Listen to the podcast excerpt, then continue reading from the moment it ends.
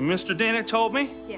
that it's my time now. Oh, really? That Shake and Bake is dead. And we just came up with a new nickname. Oh no, that it's so good. I got a new It's nickname. good. the Magic Man. Now you see me.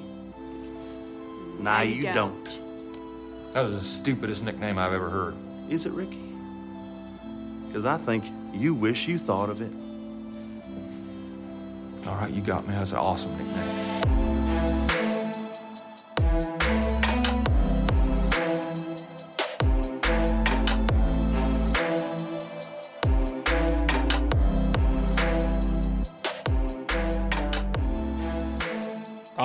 Everybody, welcome back to another week of Muskies on Tap. I'm your host, Gus Manty, and we got two of the other hosts on here tonight of the Muskies on Tap crew.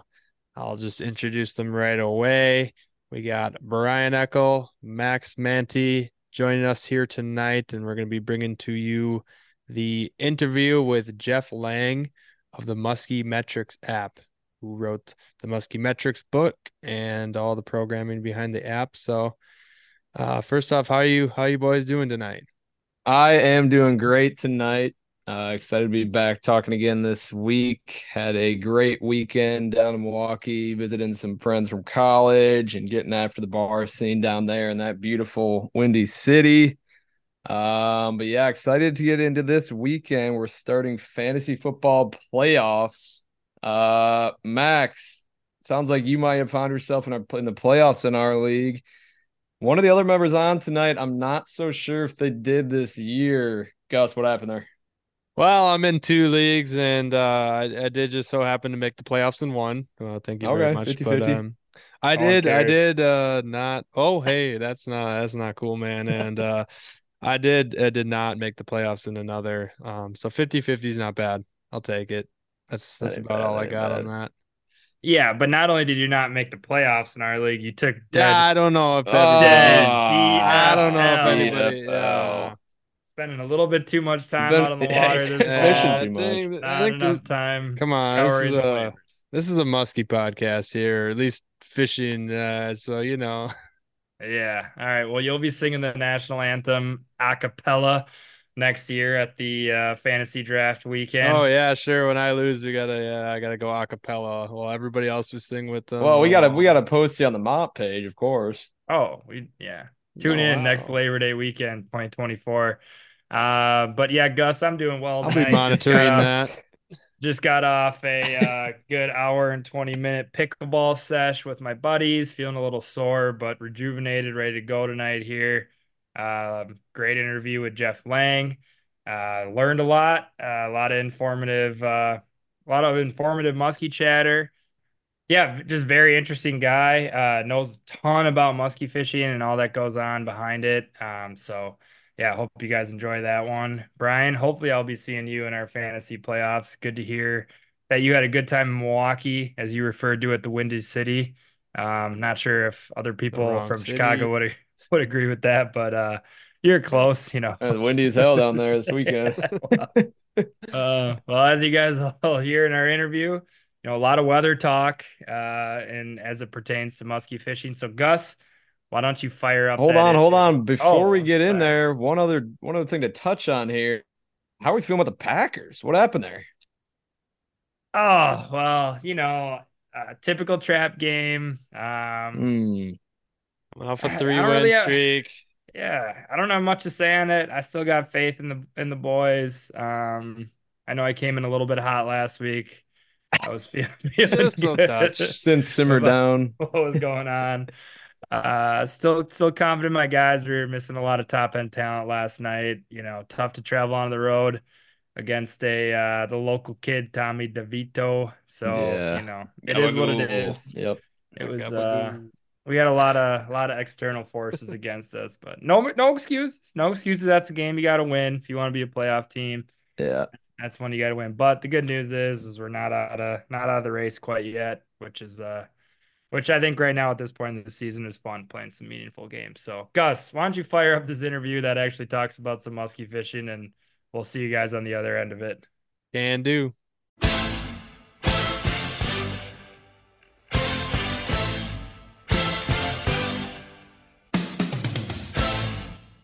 All right, guys, we have on the line Jeff Lang with us here, the one of the creators of the Musky Hunter TV app. Jeff, how are you doing tonight? Doing awesome, guys. Thanks for having me on. Yeah, of course. It's a pleasure to have you on. I'm I'm really pumped here tonight to talk about the app. That uh that app was a freaking game changer this year. And I know I did use it last year before, you know, I knew you, but man, this year it was it was big, especially getting more into the guiding things and taking more people out fishing more as it became a pretty important thing day to day basis. So uh maybe before we get into that, maybe do a little background, a little history on you, like the the muskie fishing that you've done or what you brought into the to the muskie game. Yeah. Uh yeah, unlike you guys, I mean, I've been muskie fishing longer than you've been on the earth. Um and uh it was funny is a lot of people kind of got into muskie fishing by accident. They'd started other things and fished for bass or whatever.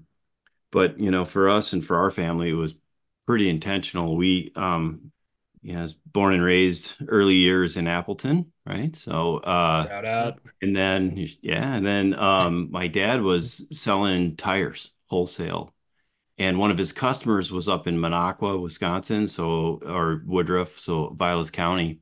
Every other week he would take my brother or I with him for that run. And uh, he had a friend that had a boat stashed, and we had this huge service truck, and we'd go hook this little 14 foot boat on, and this would have been 1976. And um, we'd go out on Minocqua Lake and we'd fish Stacks Bay and what's now the Beacons. And there was a big girl that lived in the the second, you know, the second. Uh, um, Think boat- she's still there? Uh, don't think so. Um, Be but you know, old throw in there, and she'd come out and look at you and scare you. Um, and so that you know turned into an opportunity for him to buy into that business that he was selling tires to. So we up and moved there, right? So I would have been 12, and uh, that would have been 1977. And I don't think I don't think we were moved in uh, to the house, and my brother and I found a muskie bait, still have it laying on the shore. It was a Cisco Kid topper, and we went out and we started muskie fishing like crazy. Back then, it was fiberglass rods, really cruddy reels. Um, the rods were five and a half feet long.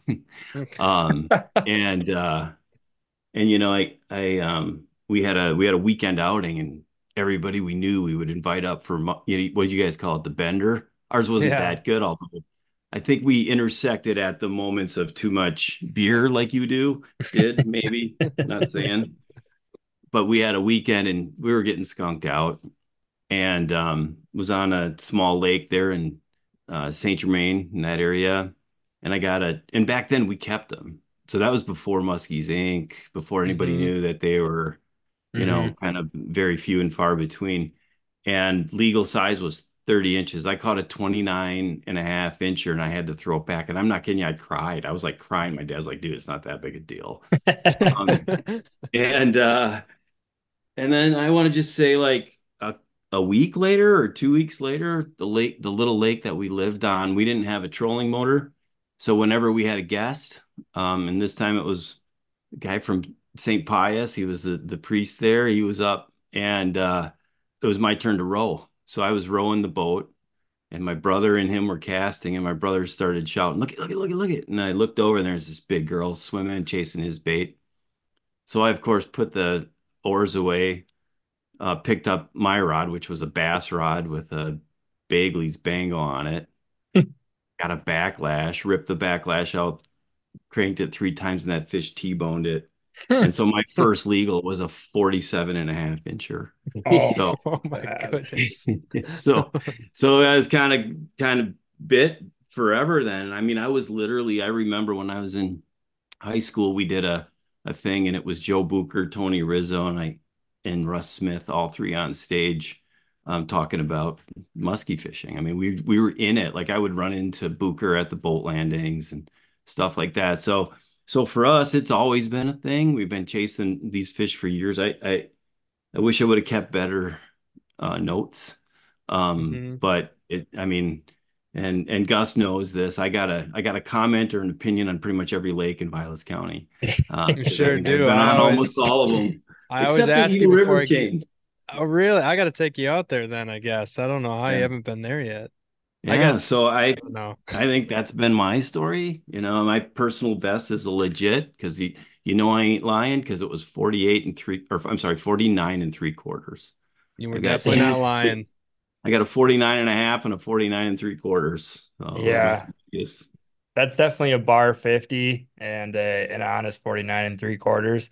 I um well, this is fat. I mean, that's a great backstory. It's this fascinated me because I think something that I've um been really curious about, especially now kind of, you know, fishing a, a good portion of the Vilas and Oneida County area is um speaking with guys like yourself that, you know, kind of grew up in it and and fished quote unquote back in the day. Sorry to say that or use that phrase, but Dude, I wear it like a badge of honor. yeah, I mean, as well, you should. I mean, you guys were pioneers back then. I mean, this is before all the technology, that the dumb stuff we're using these days, and you guys were going out there and figuring it out. So I guess question would be, you know, now that I'm sure you still have getting up to the area a little bit and fish here and there, but what what have you seen as like a major difference from, you know, back when you were roll trolling? I mean, outside of the fact you guys were keeping these things Yeah. and roll trolling all that stuff. You know, what what's the biggest change you've seen in the Vilas and Oneida County area fishing wise?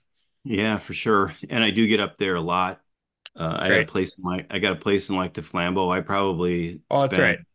I probably spend a hundred days a year in the boat. Um, Okay. not all day. I ain't I ain't like Gus. I in a couple Mhm. hours maybe in the morning in the afternoon. Not Um, many of us are.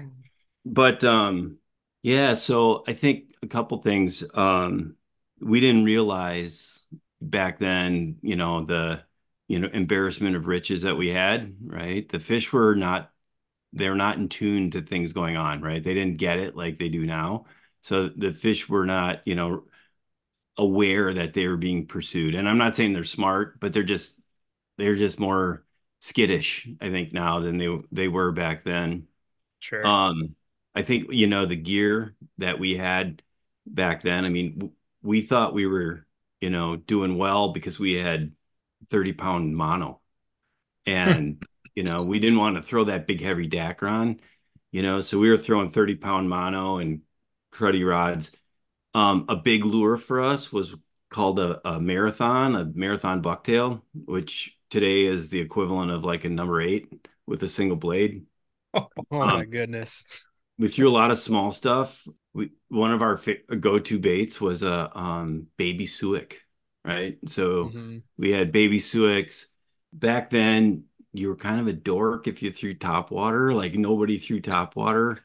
Um, so it was, you know, and and you know when I, but I, I my first paycheck, I worked at a Hardee's, and the very first paycheck I got went to Tony Rizzo and I gave my dad a guide day because my dad kind of thought he was, you know, 20 was something.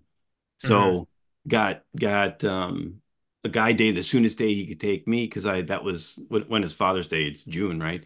So Right. I, I called him in May and he said the soonest day he could take us out was Halloween. And uh, we went out, you know, small boat. Tony had a a Tuffy Esox, not an Esox Magnum. Um, so it was a 14 footer. Um, and you know, we were out there and a big bait, like like the biggest bait in the box was a creek chub Pikie, you know, one of those. Mhm. So I mean, it was it was very very different. The fish were not as aware of what was going on. Um, there were more of them. I eh, I don't believe that actually. I think there's just as many now, but uh, they were a little more. We didn't was know it- what the hell we were doing. What was it like fishing with Tony Rizzo? Did he do anything that kind of made you think like, oh, I should be thinking about things differently? Was there anything out of the box that he pulled out on you that day that that kind of made you turn your head? So I tell you something about Tony Rizzo. Like I fished with him one day, yeah. and I was 16 years old, and I'll I'll send Gus the picture someday of that one. But at the end of the day, we so he had asked us. He's like, "What do you want to do?" And and we didn't want to go for numbers. We were looking for a big fish. Sure. Um, I think in our family at that time, because I had I hadn't caught my fish yet. At that time, the biggest fish we had was like a 40 incher. And so we were looking for a big one. So he took us to big, you know, deep Cisco water. Um, and we Mhm. were throwing. And so that was different for us because we were out in the open. So we were out, you know, on Halloween out over 35 feet of water. And he's like, we're not going to see fish. And then fished all day, nothing. Drifted up on, he's a great guy. Drifted up onto the edge of the weeds. My, he said, well, I'm going to pull the sucker in. You guys, you guys can just throw one more cast. My dad turned around instead of throwing out into the deeps, he turned out and launched one up into the weeds. And 46 and a half. Um, Tony was so excited. I'm not telling, I'm like, he was like a kid. Um, he was like super uh, jumping up and down, high fiving. Oh, that's uh, cool. Yeah, and we wow. and of course again we kept those right. Right.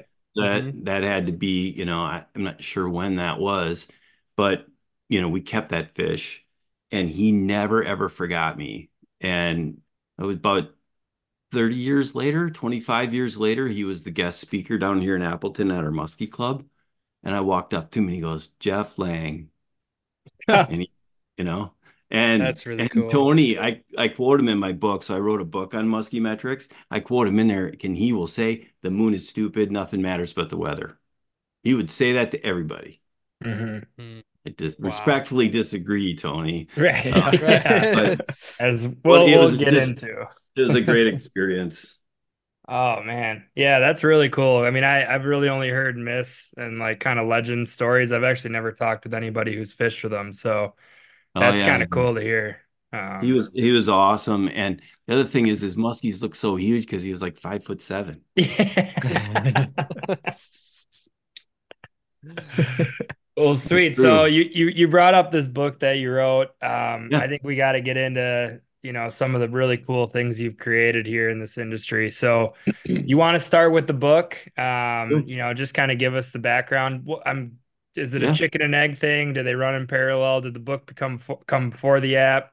App came no, so the, the, the the best part about the the whole concept came um because i mean this thing started i gotta i gotta put something out there that your listeners will be able to connect to. Like this thing started when Brian was sleeping in, you know, probably OshKosh B'gosh baby denims.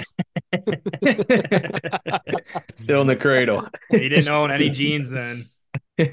uh, so, um, but 2007, so I had gotten into, you know, this idea that we had created an online fishing game, and it what it was was was a map of like we I think we had about 15 lakes, you pick a lake, and then it would hide muskies on the structure.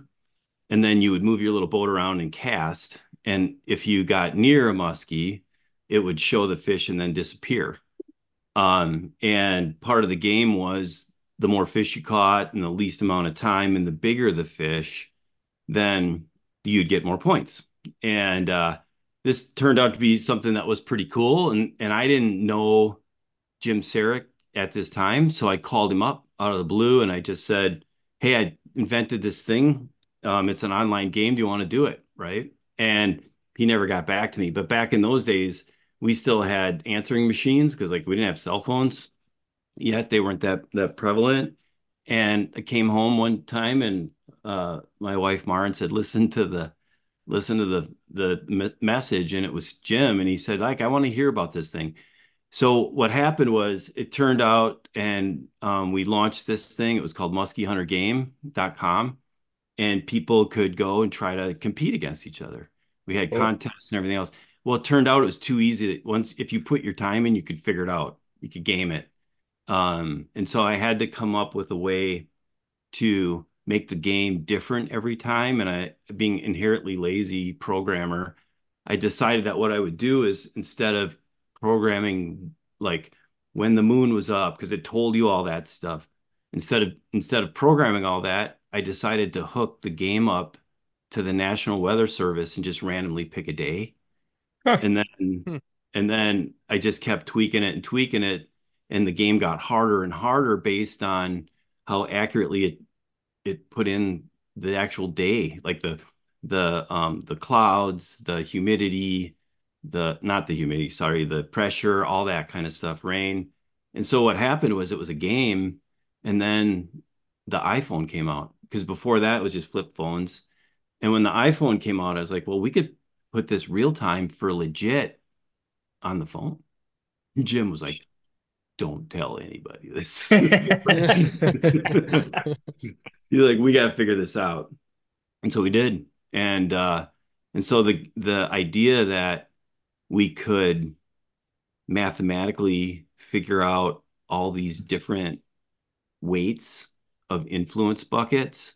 And so sometimes pressure was the most important thing, and sometimes the moon was the most important thing. Sometimes the moon was super important and you had a major, but you also had like humidity and a front, you know, and in those cases, the moon is almost who cares, you know, and it was like it it turned out to be pretty obvious that there was a legit pattern in this. And and so we did it theoretically. Like I would like program stuff and he would, you know, essentially test it in his head.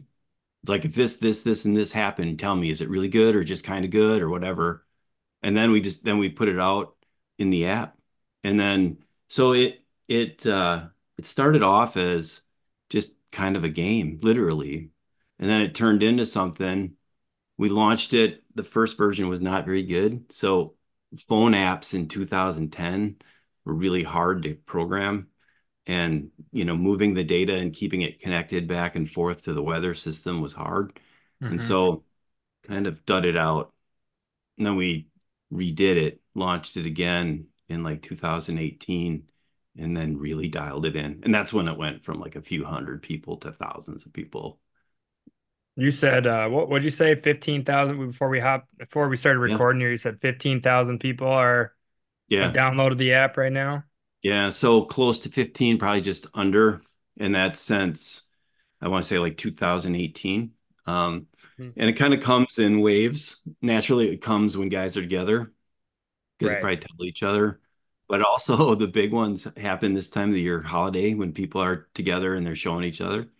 Um, and I cannot count the number of people who've caught their personal best right when the app told them to. Gus, you got anything me. to say about that? I'd have to say it got me dialed in. That one caught right on the green spike of a of a pretty average day. I mean, especially yeah, me just too. average looking at the sky. I mean, it was bright and sunny the whole day in November and and then it cooled mm. off. Clouds kind of rolled through, sunset. There wasn't there was a moon midday, didn't get anything during that. There was a moon hour and a half, two hours after dark.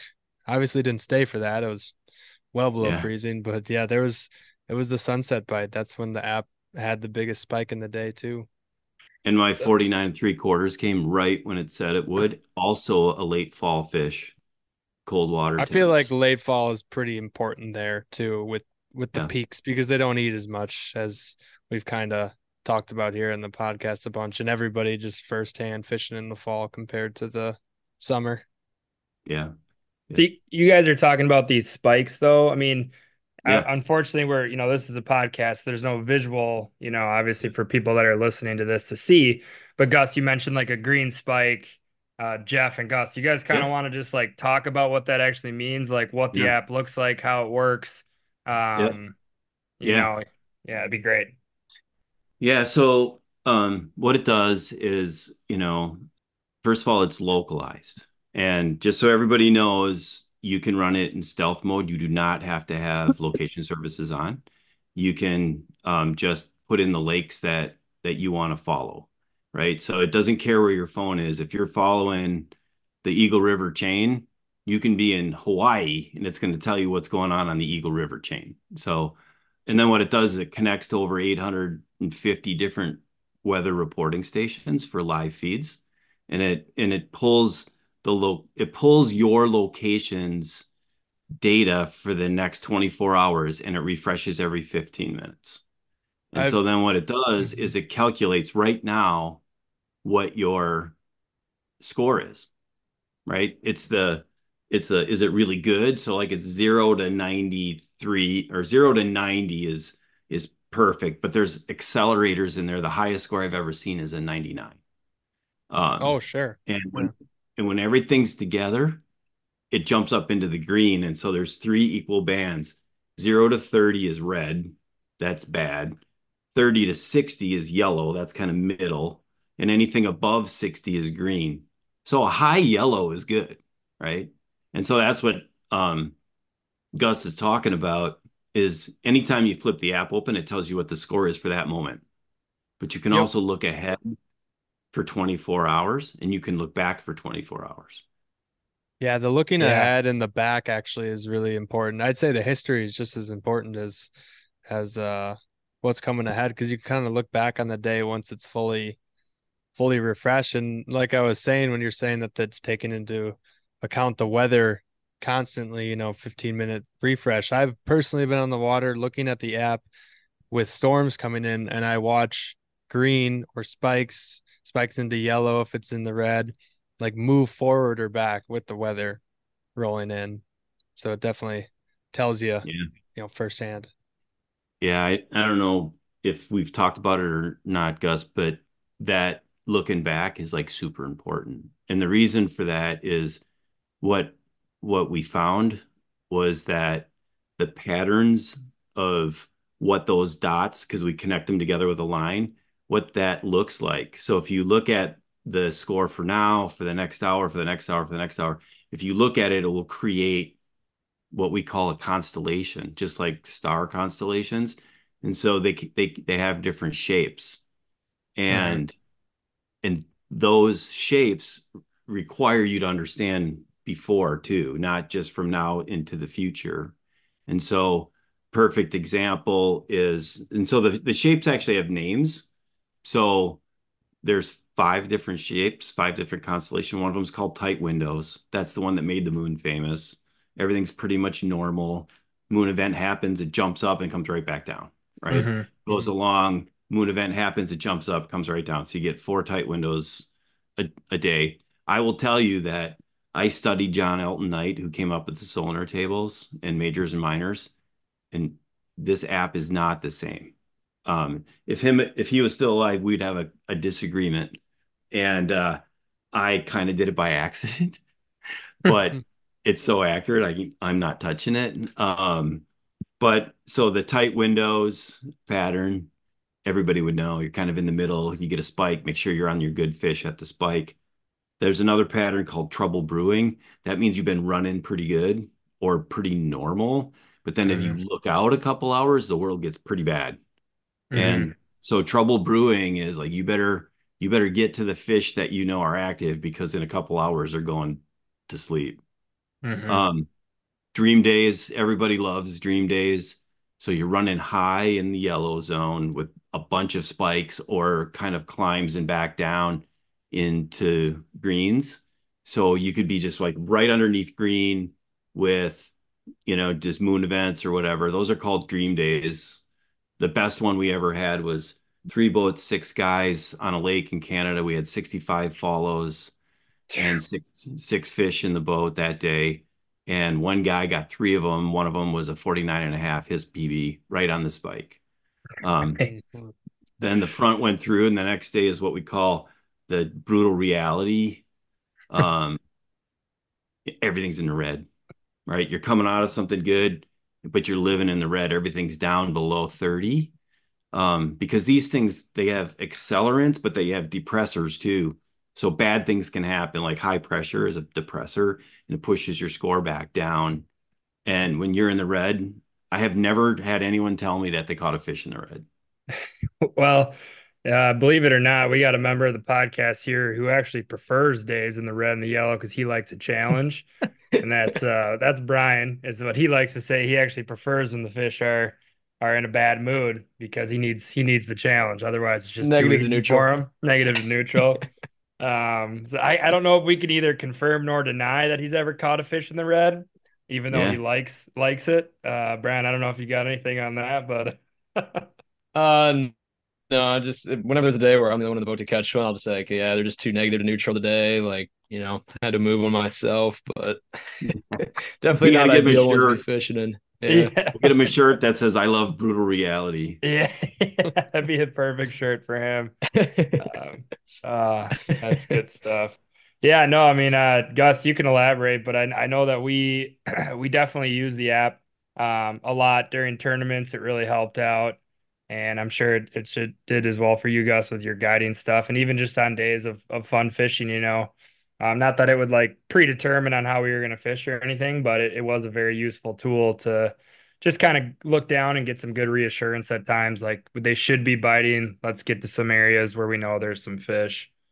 Yeah, I definitely agree there. There's, you know, some some half day trips I had where I I reached out to the clients and asked if they had the full day open and if they did and I did as well. It was it was pretty much 100% I was looking at the app, looking at the best time if it was the 5-hour period in the morning, midday, or afternoon. And uh, that was definitely dictating when I was going somewhere with the app and whenever there was like the major you know, a, a good portion of the app going plus a major was definitely like the best five hour window that I could find per day. And uh, so, Jeff, with the with the app then and all these scores, um, mm-hmm. Maybe maybe before going into potentially some of the other factors, and if you want to elaborate on some of the factors that go into it, what is like how do you have moon affecting in there, or hmm. maybe a better question to go off of is like when is moon when do you find moon being like the number one factor in a day? Like what are those yeah. weather patterns happening? Because i know weather definitely trumps moon in pretty much all cases. Like when is the moon having serious effect? So i i would i would say weather trumps moon except for when it doesn't mm-hmm. so and i'll give you a perfect example so that the the day after that dream day was a brutal reality day. And so we actually caught fish that day. And on that day, all of the other factors were negative. Like they were really pushing things down. There wasn't a cloud in the sky, super high pressure, north. Um, it was a breeze, not a wind, but a north wind. So I had decided to go deep on a fish that I knew was there, was throwing a pounder unbeknownst to me, my friend John was somewhere else in the lake and he went deep. No follows that day, zero. And both of us on the moon event got a fish. Hmm. So, so the weather was Trump and the moon, except on that day when the weather was so god awful bad, the only thing that mattered. And we caught those two fish within uh, 15 minutes of each other, and both of them within a half hour of the overhead, the moon overhead hmm. um, event. And so so yeah, I, I, I agree with you that you know the, the weather can be a huge factor, but it really does come down to a collection of factors, and they you know it, it's a it's a pyramid, and so some things change fast, and some things in the pyramid change slow. So just you know it's, podcast, so there's no visuals, but envision the bottom of the pyramid is wide and the top is really narrow. The top is, you know, the the the speed at which things change. That's the maximum. They're up at the top of the pyramid. The bottom of the pyramid is things like, um, you know, researchable and lo- logical kind of things. Like, what kind of lake are you on? Are you on a Cisco lake? Are you on a, you know, a shallow stained lake? Are you on a, a reservoir down south? Are you on a Canadian big? I call them Minnesota bigs, Canadian bigs it's like your vermilions. So it does at the most fundamental layer also take into consideration the water type. What kind of lake are you on, right? Because mm-hmm. it has it understands seasonality. So it understands spawning, it understands summer peak, it understands, you know, the the fall kind of feed bag on some lakes, but not all lakes. So those are the ecological and kind of environmental things. Right above that, you start to get into seasonal changes and that is also includes your moon your moon pattern right? So the phases of the moon are seasonal. Like they come and change every i forget how many days it's like 28 days or every 27 days. And so almost monthly so that's the phase of the moon. And then you start to creep up into kind of other monthly things that are going on and then you get into the daily events which are sunrise sunset moonrise moonset moon overhead moon underfoot um, I also consider sun overhead, sun underfoot. And then you get into the real time things that change. And those come from the weather, right? So that barometric pressure, uh, cloud, winds, wind change, directional change, speed change, cloud bursts. Pretty much it can take all those things in. There's over 350,000 different combinations that it could find. And have you found, because this is the question I'm very curious about, have you found uh, you know, certain moon patterns to be more favorable with the app than others? Like for example, you know, is full moon like a very classic, I think, question that a lot of people have is, you know, it, a lot of it's normally asked, do you prefer? But I guess now that we got a, a expert here, it's my question would be, you know, have you seen data that's better? Full moon, new moon, quarter moon, half moon, underfoot, overhead. I mean, Yeah. are there are there certain moon phases that just triumph other ones? So all I can do is tell you the experience we have, um, which is an opinion. Okay. So I can just tell you that I score new and full the same, Okay. right? Now, the app knows where you are, so it knows exactly when the event happens. So it knows to the minute when it's overhead, when it's underfoot, and all that. So if you think about full moon coinciding with a sunset, right? So depending on where you are in that day or the day before or the day after, you're going to have a moonrise a little bit before or a little bit after sunset. Same Mhm. goes, the one that's even harder to track is new moons. So for me personally, I prefer the new moon. I think, and I I don't score it that way, but I think when the new moon is aligned with the sun when they're both setting on the same horizon, that's a bigger impact than the opposing new gravitational pull and the and the and the sun on the opposite horizons. So even though mathematically I score them equally, um, personally, I'd rather be out there on the new. And then to your other p- question about as the moon phases change, absolutely believe that that matters. Um, and so what what we do is is basically score proximity to new and um, full, right? So you can get you can get pretty far away from it when it's the crescent. Um, I Mhm. still think it matters, but but it just doesn't carry anywhere as near the weight. And then just to bring it back to what I said was, you know, all I can tell you is the experience that other people tell me. And that is Right. that it that it does work. It does get it right. And and I, and I'll just tell you mathematically what it's doing is it's not giving weight to a to a 20% waxing moon. There's not much weight there, even in, in a major. It's still Mhm. there, but it's nowhere near what it is.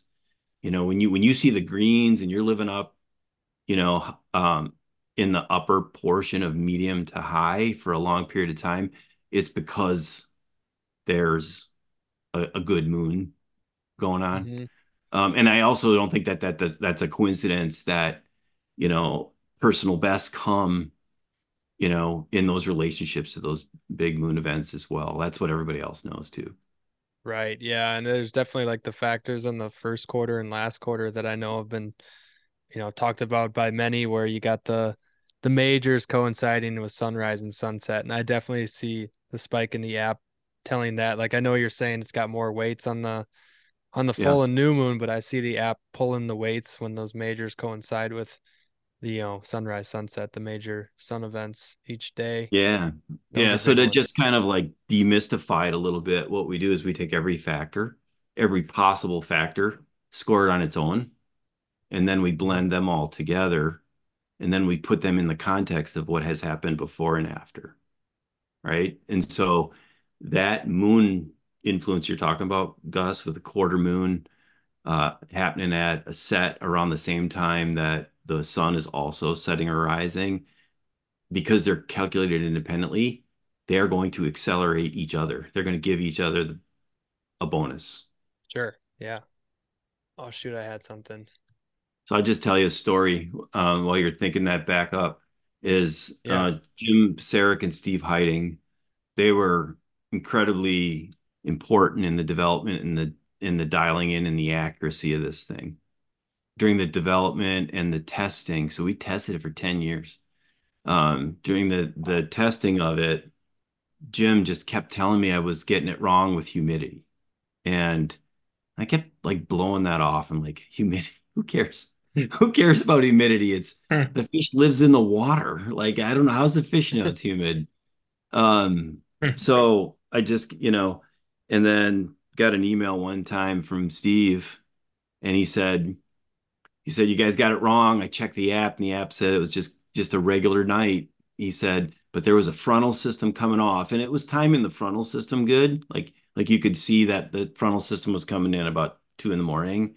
He said, but he had this huge muggy, like dead calm summer night, right? Um, yeah, and it should have been good, and it was not scoring it good because it was a mediocre moon, and and so he said you got it wrong because he landed a just a brute like a 48 and he sent me the picture to prove he, i had it wrong. And uh, so then I decided it was time to get into humidity. Once we figured out humidity the accuracy of this thing went through the roof yeah that's pretty I could cool definitely say that humidity plays a big factor in fishing i mean i know uh i know i know we've had some really good especially like on you know the quote unquote cool ways to musky fish, bucktails and topwaters. Like when that when that humidity is going, it seems like you know those types of baits really shine. Like mm-hmm. I think back to a lot of the topwater fish I've caught. A lot of times there's you know that that kind of thickness in the air. You know whether there is low clouds or whether the sun's setting, and you can still feel the heat's kind of holding in the air. Um, yeah. always seems to be on some of those like good good evening top water bites. Gus, I don't, I don't know if you had something we, t- we talked there. about that a lot this year. Like anytime mm-hmm. the wind would pick up, pick up, and the humidity would kind of blow out of the area. Yeah, we'd right. go through a drought, and then like we'd immediately one of us would say it like humidity cut out, and now we haven't seen anything in you know hour and a half, or whatever. Yep. Yeah, it just feels like it's shut down out there, so it's definitely weird. Yeah, that's what I was gonna add there. Pretty much is like the back half of what Max is saying. When the humidity was there, we'd have the good bites or we could kind of like tell that something was happening just just as fast as that happened uh, i can count on my hand plenty of times plenty of times over where we can feel that humidity be gone and we're just like uh-oh we can all like feel it in ourselves like it's gonna suck like a lot for hopefully an hour so a sometimes a day yeah. and if you want to explain a little further on humidity I, yeah. I think we'd be all ears on that yeah, so there's a reason. So I I didn't I just had to figure it out. I mean, if we're gonna program it in, because that that's I mean, I'm assuming everybody's figured that out by now. That's what I do for a career. Um, I fish for fun and I get paid to be a computer, you know, software guy. But so I needed to understand what was happening in order to figure out how to write a mathematical algorithm that could sense it. And so what happens is, first of all, there's no such thing as humidity humidity is the kind of coming together of temperature, dew point, and elevation.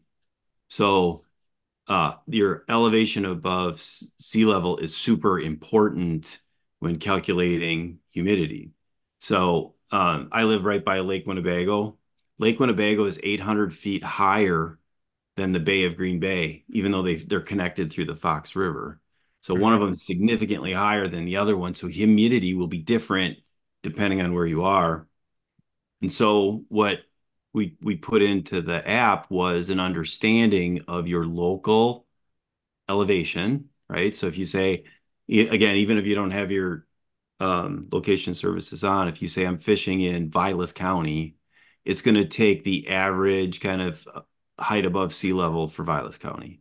Then what it does is it takes the dew point and compares that with the actual temperature. So I believe 100% humidity is when your dew point and your temperature are the same. So if you have 70 degrees and you have a dew point of 70, it's 100% humid, right? That's when you start to get condensation. That's when you get dew. That's why it's called the dew point. So what happens is, and again, I had to research this, when water vapor goes and evaporates into the air, it's actually lighter than dry air. So mm-hmm. if you think about it, when a frontal system's coming in and a low pressure system comes in, that that lifts the pressure off the lake and it lights up the food chain. So the bugs hatch, the bugs come up, the little fish start eating the bugs, the muskies eat the fish, right? So low pressure comes in.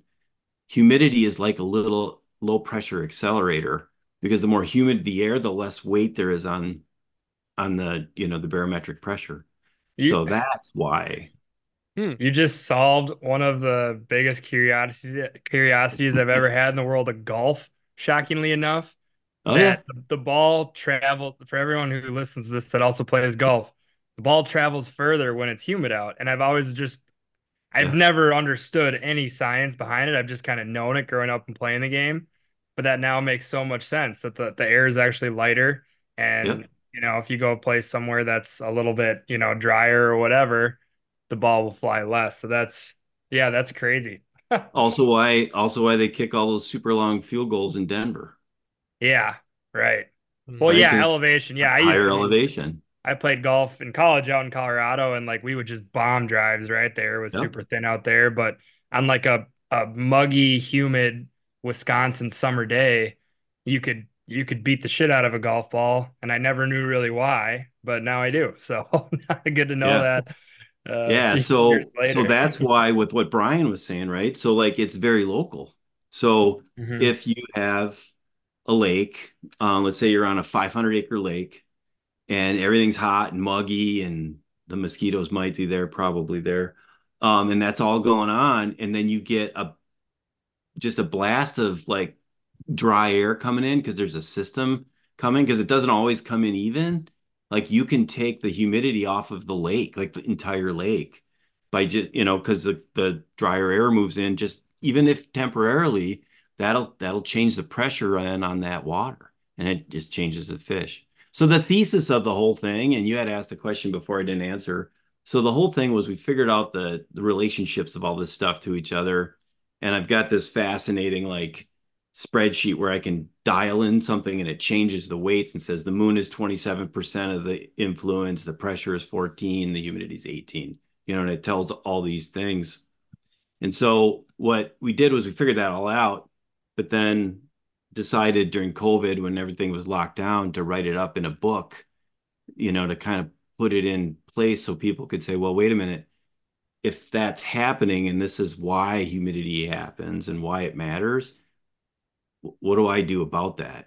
Right. So if that's going to happen, if I can see that's going to happen in three hours or two hours, maybe I should fish different.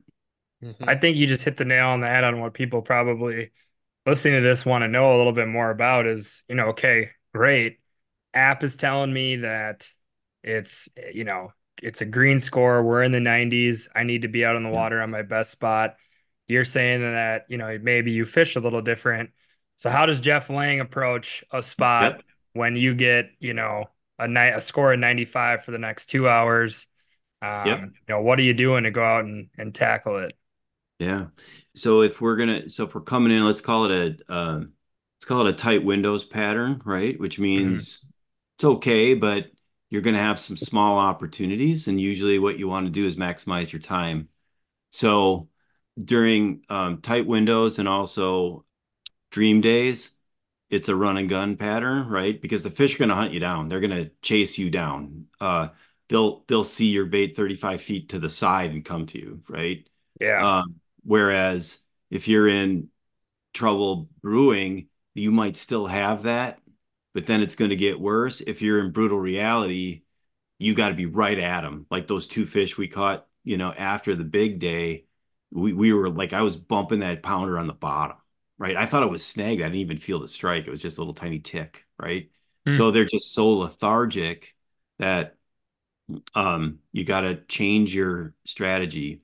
So on a good window, if I'm in a good window, I'll get I'll cut my cast in half so I get my boat halfway closer to shore. Like if I'm fishing a shoreline or a weed line or whatever, usually I'm out pretty far and I bomb throw it and then I want a lot of cast to give that fish a chance to to strike it before it goes into the eight. If it's a good pattern, I'm up closer. I cut the length of the cast in half. Hmm. Usually go to a faster bait. So that's not a dive and rise time for me. It serves heck isn't the glider. Um, a lot of times you get those windows in the summer and that aligns well with bucktail, but not really with a top water. I mean, I suppose you could move fast with a with a um a prop top water, um, but not a walk the dog or anything like that. So I want a bait that I can go super quick with. Usually I change color, right? Even if I'm on a crystal clear lake that I usually like to use natural patterns on, if it's if it's really good like that, I know they'll run it down from the side. So I'll go with like a gaudy color, right? So yeah, so I used to fish Whitefish Bay all the time on Lake of the Woods, which doesn't have anywhere near the quantity of muskies as the rest of Lake of the Woods, but they're big super tankers in there. And so normally I'm throwing blue silver with silver blades or black with silver blades or black and black.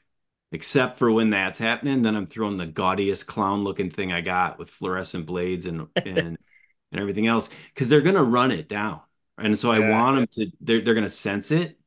And you know, the whole thesis of this whole thing is they don't eat because they're hungry, they eat because their bodies tell them to. And so they're gonna sense it. I want their eyes, which aren't the greatest, to see it, and I want them to be able to move fast. And so when when when it's in the green, I'm doing stuff that people might think is a little weird. That's fascinating. Brian, it's like you're fishing in the green all the time. Gaudy colors. Weird. fluorescent orange. fishing yeah, weird. unconventional. Need it to Not- happen. your time to throw out your neon pinks and your, you know, whatever else. Oh, hey, you know yeah. the pink one. I'm the orange guy. oh, that's right. Yeah, yeah, Oh, So he's doing that all the time. So when Yeah. it crosses this pattern, it works. yeah. yeah. I gotta keep that in consideration. Then I gotta jot that down. Check out the app. See when Yeah. Brian's hammering them on his all orange bulldog or yeah. bucktail. See if I have any chance that. whole day. Yeah. This might be a out there question, Jeff, but it just crossed my mind when you're talking about or when Max was asking like what are you doing during this time and and you're talking about baits anything is there anything I mean I don't know how you could incorporate this there's there might not you might not have ever thought about this is like putting bait considerations into the app like almost a recommendation almost Mhm. if it knows the type of water you're on if it knows the time of year and all this specific stuff you think there's anything in the future that could tell you like hey this is a great time for bucktail topwater hey this is a great time for rubber deep this is a great time for rubber shallow you know different stuff like that just recommendations they're not you know hard fast Yeah. So, um, so one of the things with um the app is I want to keep it.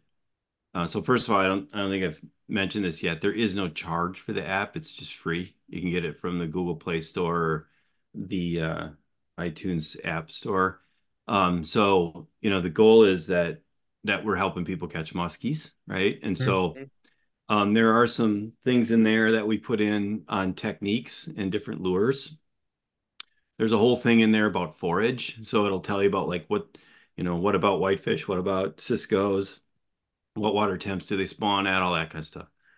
Um, so we kind of kept it pretty factual, and it's kind of the app is supposed to be, um, at least at the time we did it, you know, kind of the you know information in your pocket, whip it out, look at it, and put it away. So, but when I wrote the book, we got almost done, and and if you've been to any of my houses, you know that I love to start projects and don't finish any of them. So, remodeled this house in 1994, and I still don't have the trim done. Um, so, but I had to finish the book. You can't publish an unfinished book. And Saric sent me an email. He's like, "This is awesome. Now we got to start talking about what lures to use during the different patterns." And so within there's a there's a chapter dedicated to each one of those five patterns. And then there's recommendations, not necessarily on specific lures, but on types of lures. Like when you want to throw rubber, when you want to be throwing bucktails. Um, and so for example, if if you're running and gunning, you got to be throwing something that's fast. I tend to downsize too. Um, during during those uh, moments, I tend to go bigger when I'm going slower and things like that. And so not yet in the app, uh, but we've definitely thought about putting it in there and doing kind of a real time lure suggestion, but haven't done that yet. Well, I mean, just kind of going back here. I mean, I, I think that's all that's all great because, you know, something that you touched on before, you and Gus were talking about the history, right? You know, being able to look back on the day and being like, okay, there was, you know, maybe you're maybe you're not looking at your phone that day, right? You're just out, you're fishing, and you end up having a great day or whatever. You're just with buddies, and then you look back and you see on the app, yeah, we caught that fish around 2:30. There was a, you know, a green spike during that time. And then you kind of remember, oh, well, this was going on in environmentally, you know, weather-wise Yeah. at that time. Um, I was throwing X bait, I was doing X retrieve, and then you kind of start to build that Rolodex of memories. And so I think at least for me, one of the biggest things that helped me out with the app to become maybe just more of an intuitive fisherman in general was like starting to kind of build those memories, that Rolodex of memories of like, okay, that day was great. The app was saying it was, you know, in the green all morning or whatever. We had an awesome day. I was throwing this, I was doing this, and it worked out. So then, like, you can kind of repeat that, you know, whether it be the next weekend you're up there, the next week you're fishing, or even the next year. You know, you go out in, in Vilas County and you're fishing a lake in June, and you're like, hey, do you remember last June when we had a really similar weather day? And it was the weather conditions were like this in the morning, we were throwing this, and then boom, it kind of happens again. We've had that happen a lot. Yeah. And I've just noticed that start since I've started using the app and looking at it that like I've been able to kind of draw off of past experiences. And so, you know, you get to the point where obviously the app's very helpful. Um, Yeah. but there's almost times you can, you can almost kind of start to tell like, oh, I bet you the app is going to say it's really Yep. good right now or whatever. Yep. And so I think, you know, you're talking about you want to help people catch muskies. I mean, that's Yeah. case in point right there. That's, you know, I think how it's helped me for the most part. Like I, I still look at the app, but I do feel like now I can kind of be a little bit more just intuitive with it all. Yeah. So, I, I think that's a cool I thing. feel like Max, I feel like you read the book. Um, I- I did not. Disclaimer. There's a, there's a story in there. I will though. I don't know if you guys know Gord Pyzer, if you've ever heard of him. I So, don't think um, so. you know, shout out Gordon. I think you should get him on your podcast. I can get you introduced. He used to run the fisheries um, management in Kenora. Um, and he's a heck of a muskie fisherman. He's really good fisherman in general. Um, and uh, really a lot of fun to have uh, on a conversation too. But um, I didn't know him. I knew of him. And uh, during COVID, he was doing a, a podcast and I caught it and he was breaking this thing up. Like, I don't know this guy and he's talking about my app, right? And he's talking about the algorithm. So I reached out to him and struck up a friendship with him. And in 2019, uh, him and his grandson Liam on opening day, which is I think in Canada is like the second or third Saturday in June, Hmm. they were in a spawning bay, coming out of a spawning bay, and they raised a a big, you know, 50 plus and did not get her. That was in 2019. 2020, similar spring, figured the fish were still going to be just coming out of the spawning bays. And so they were running, they had to run a 20 mile run. And so just like you said, same thing as last year. Um, you know, he was thinking about it. They got there and Gord backed off on the throttle and asked Liam, and they they they just believe in the app. So they busted out the app and they said, you know, you know, what do you think? You know, do you want? He asked his grandson, do you want to go in there? Because there was some people in the area. He said, do you want to go in or do you want to wait? Because it was 45 minutes till the green. He said, let's wait. So they went somewhere else, came back, slid in there right when it was green. Six casts in, he got a 50, he got his personal best 52. Same fish. Unbelievable. They, they, they think it was exactly the same fish in the same exact spot Very well could be. a Very year well. later. They do that. I love hearing stories like that because it makes me think of all the big fish that I've missed in northern Wisconsin. And I just pray to God that they still live in the same areas where I where we found them. uh, uh, that's cool. Well, we can get back to to more of the app stuff, but I, I do want to talk a little a little bit more about the the you know history you have in Vilas County. Um, so you said you get about hundred days out there still.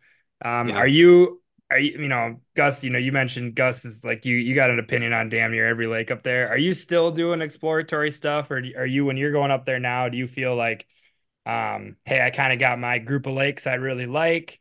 Is it Yeah. Cisco stuff, stain, combination of both? I mean, what are you typically fishing when you get out get up there? Yeah, I got a I got a um a personality trait that once I start to get comfortable, I start to get bored. Sure. Uh, so I'm I'm always moving. You know, there's a lot of lakes in um so I've been venturing up into the Presque Isle area. Um, as I mentioned, um, I love the the um, Lac du Flambeau area. The area I know the best is Minocqua, Saint Germain, Arbor Vitae, Mhm. uh, kind of touching up into Boulder. So I know that kind of area. And then, so like last year, the the crazy stuff was that I was uh, really getting into is um, new techniques for one. Um, new electronics have opened up new water for me in lakes I already know. Sure. So Mhm. a lot more open water fishing than I've ever done before. Um, but now, you know, venturing up into, you know, the like the um some of the boundary waters on like the northern kind of edge of Vilas County up into, you know, Michigan. Um, Mhm. and then the turtle flambeau flowage has been just a huge jigsaw That's puzzle for me. It's so different. And it's like, and it is actually literally different lakes connected together.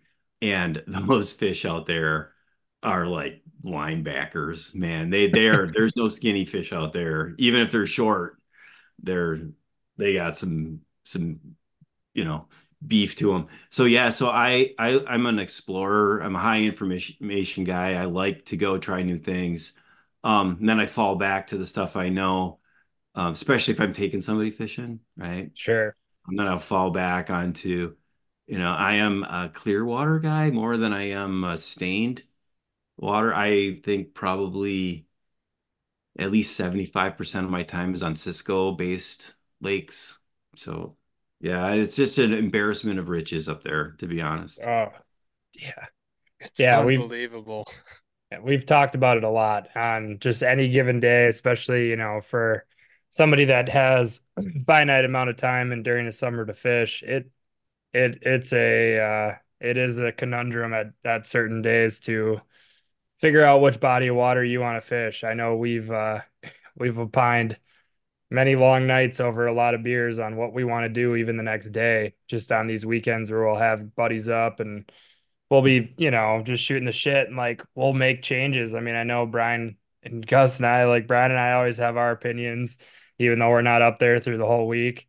And we'll have bodies of water we want to go check out or fish. Gus has got other stuff. And it's like, it's really hard all of a sudden just put a pin on the map and say, okay, we're going to go fish here today.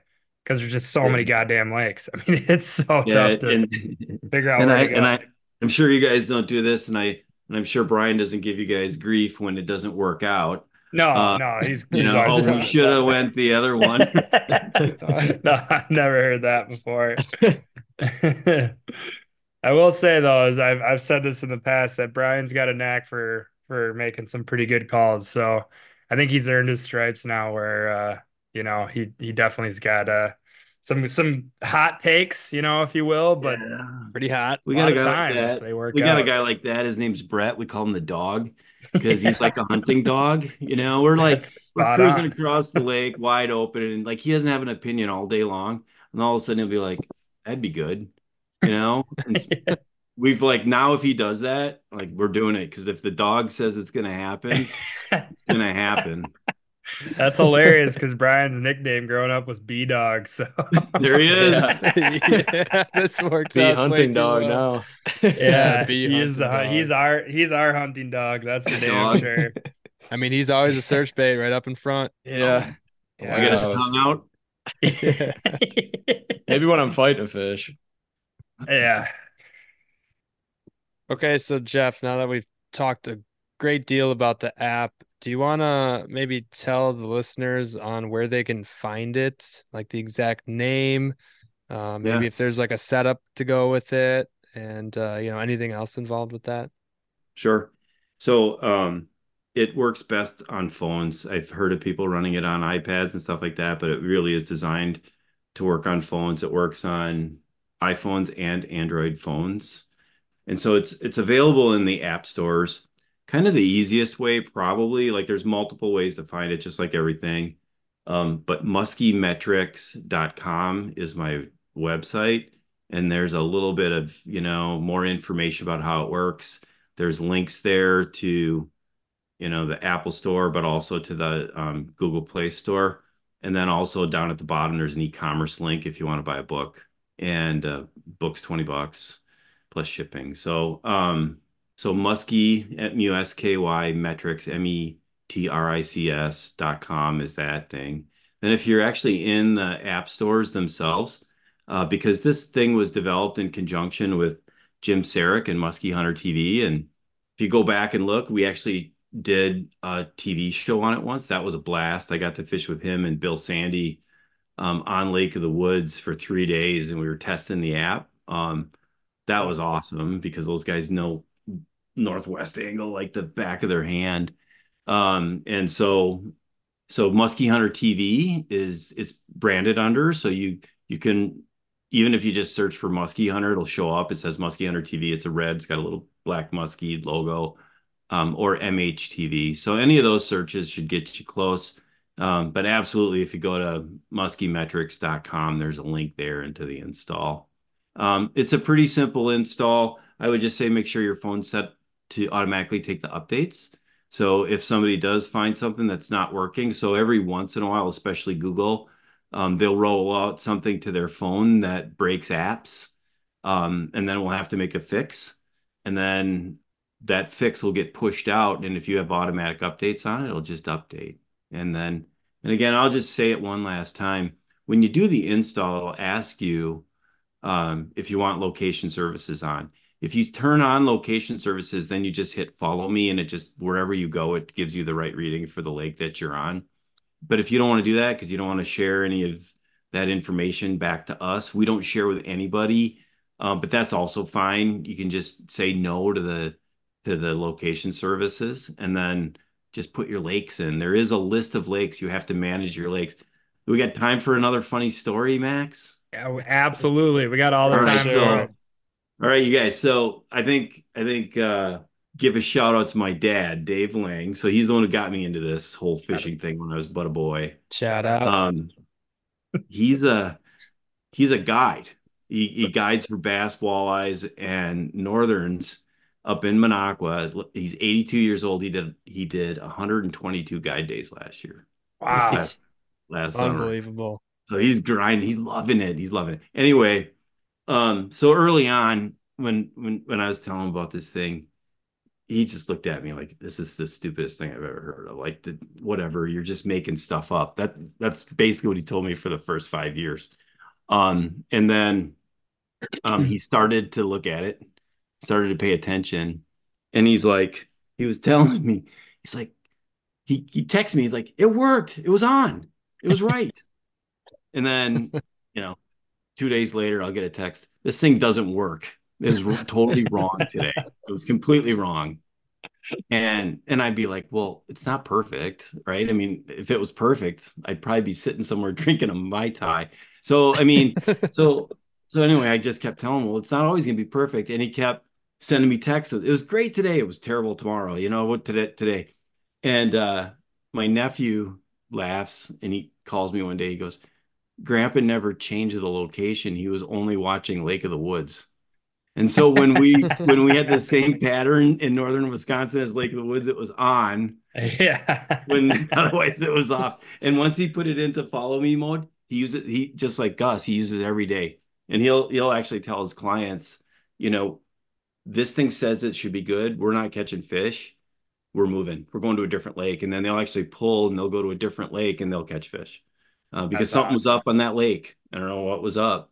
And so, but yeah, so you do have to manage your lakes if you're not using the follow me. What'd you say, Gus? Yeah, I would have to agree. Big time.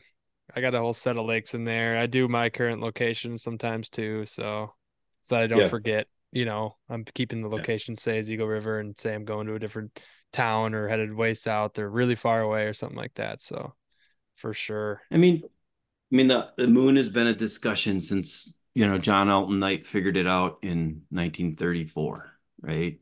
And so mm-hmm. everybody knows moon majors and moon minors, and you know I just think it's time to go beyond the moon. Like you have to. You can't. This is not a replacement for paying attention to the moon. It's just that there are other things that matter too, and sometimes those things matter so much that they snuff out the moon. And on the days when things are really good, and that goes back to your creating memories and and trying to remember situations max is um, when things are really good, like we don't pay attention to this stuff. We don't look at the tools. We're just flying and having a blast. Um, but then if you go and you sit down and you want to maybe make some notes, you can go back and look. And and my guess is it'll be right, but usually when it's good, nobody's looking at it. It's people are looking at it when it's not good. right. Well, yeah, and and I know in the app too. I mean, it, for I'll I'll just say this for the people that maybe have a little bit hate on the game and just love the moon a lot. I would have to say if you just get the app and you have your location down, it's got like a perfect you can follow the moon perfectly because I know people always oh. ask it's like what do you use to follow the moon and everyone's like oh, you got to go look up your location online and then get a Solunar table for that month and it's like well if you look at the app it's just going to tell you when the moonrise moonset moon underfoot and overhead are you don't have to look at the score if you don't want to but you'll probably end up looking at it more once you have the app. So yeah, it actually shows a picture of the Earth, puts you on it, and it kind of moves the moon around it, so you kind of know where it is. And then I don't know if you guys have noticed or not, but there's a little calendar icon there. If you click mm-hmm. on that calendar icon, it's a four, it's an infinite moon calendar to the future. You can yep. look as yep, you can look as far as you want. And then if you pick a day, Gus, off of that calendar, it'll zoom in and show you the events of that day. Yeah. So like if you're planning a trip, right? So if you're planning a trip somewhere, like you know, to drive northern Minnesota, you know, to Leech or Vermilion or up into Canada or whatever, and you want to pick a day when you think you're going to have the moon events where you want to be out on the water, like you could look ahead. So I definitely you could tell it's made for a guy. Who, I mean, I created it for myself. yeah, it's perfect. It's it works too yeah. well. I, yeah. I didn't know about that calendar function. That's pretty sweet. I was just looking ahead at when we talked about getting up there to ice fish and stuff to see what the moon's looking like. So, oh yeah, Brian, Brian, you worried? You worried about that weekend, Jeff? We do a uh, we do a big ice fishing weekend every year. I, Gus, and I are are we recruit teams and we go head to head. And oh, actually, the, the, the prize is a cash prize, but you actually have to use the cash to wager on a sports game. So, you know, the the possibilities are endless. If you, you know, win, you also might be, you know, back to zero. But in the history, it's been Gus, Brian, and our buddy Jack, or you know, whoever else, and then me and my two buddies, one of which almost never fishes. The other one actually is a pretty good ice fisherman. Um, but just like bass fishes or whatever. And shockingly enough, last year the old guys took it to the young guys pretty good. Um, so I'm I'm guessing Brian and Gus are going to be coming back with a vengeance here next uh, or this I guess this winter. We just scheduled the date, so uh, Brian's yeah, got the we, game plan. We do total inches, mm-hmm. just like across the board. You know, okay. anything, any. It's uh, it's any game fish that's you know, it's either walleye, pike, or bass.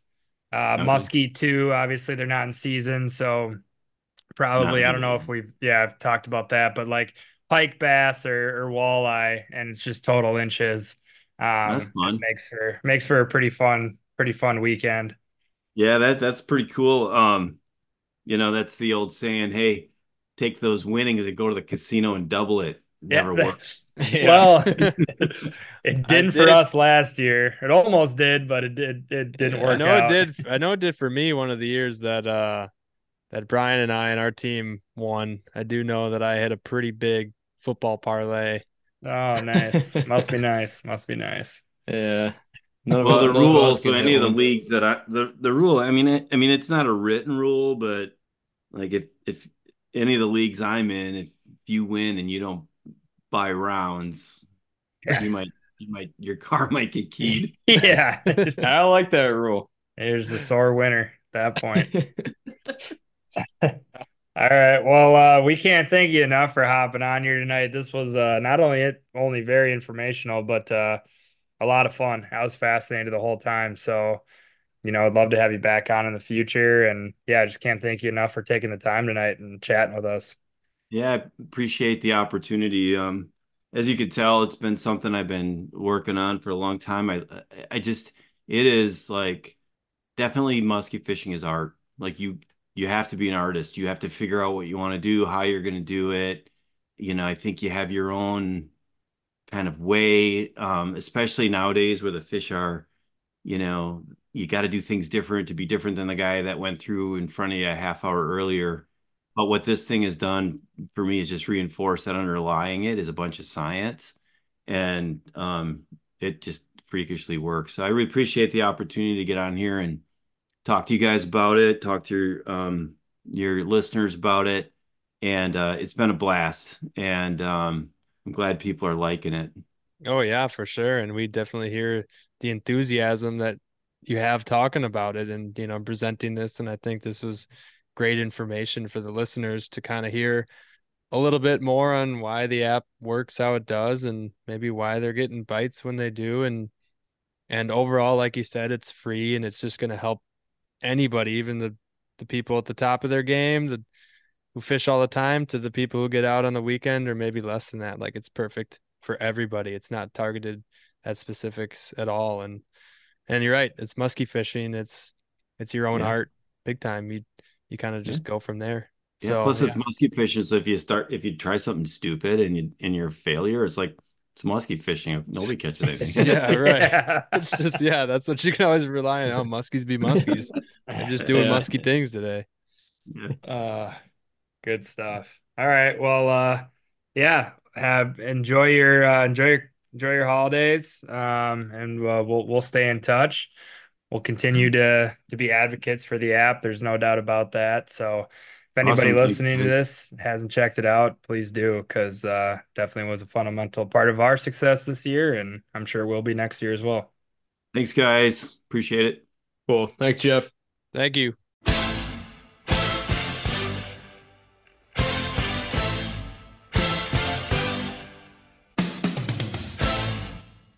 All right, guys, that was a fantastic interview with Jeff Lang, uh, as we always like to do here on the Muskies on Tap podcast. Brian, I'm going to turn to you real quick. What did you learn from the interview? What was a big takeaway for you?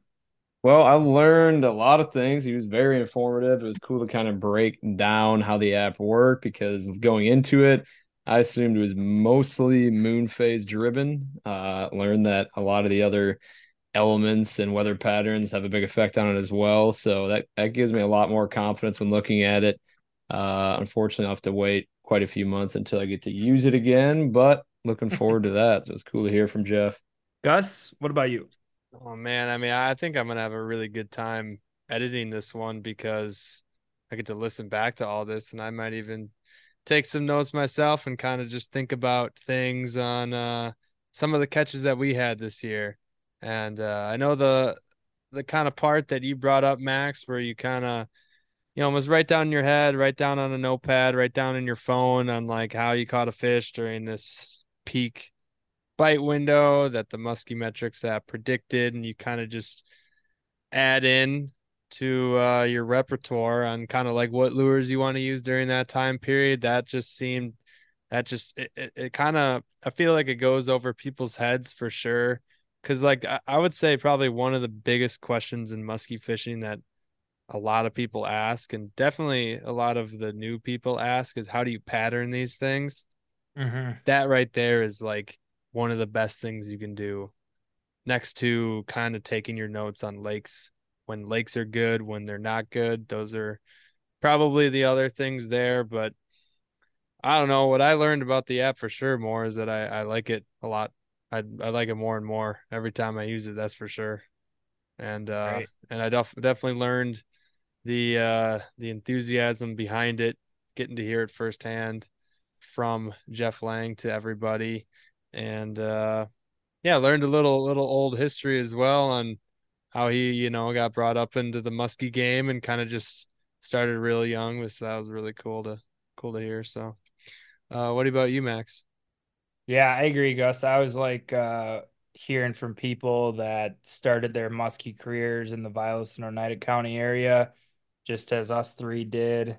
But I think, you know, applicability wise, the biggest takeaway I had from the interview that is something I'll definitely try out next year and something I've never thought about before, but using the gaudy colors during peak times because if a fish is is fired Yeah. up and you know the the metrics are are aligning saying that this these fish are going to want to eat because their bodies are telling them to it's the best to just get a bait out there that they're going to be able to see and track from the furthest distance away. So, yeah, I would say that that was probably one of my biggest takeaways, just as far as some cool new, you know, maybe a little ninja trick to put in the back pocket for Mhm. next next summer and put it to the test.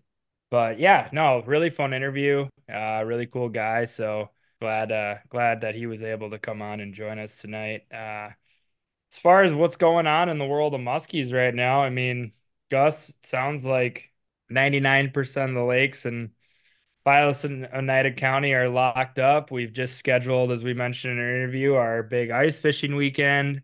Sounds like you're going to be spending a lot of time out on the ice. You know, you and I are going to be able to get out over Christmas break.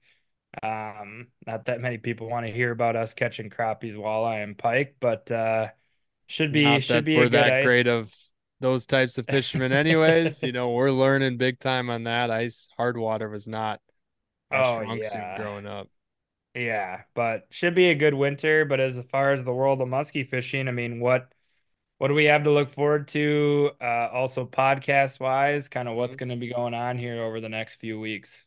Well, from what I can see in the next few weeks is that we, you know, I think you're really gonna like the guests that we're gonna get on. I, I think we're gonna have a really good, a really strong, strong, you know, group of people that we're gonna be bringing on throughout this whole winter.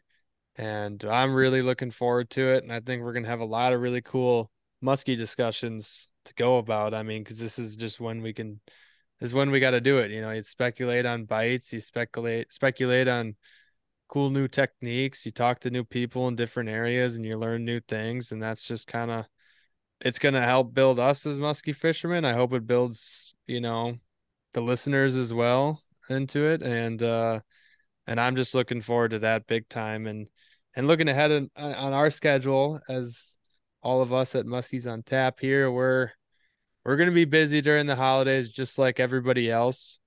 And I think there's going to be a week where we're going to, uh, take off from doing the podcast. We just might not be able to get the the dates in time for getting a guest on. It's just it's going to be a lot of juggling, and I think we're just uh, we we went strong during the year. We got our reports out. We got a bunch of good guests on this summer, which was really awesome.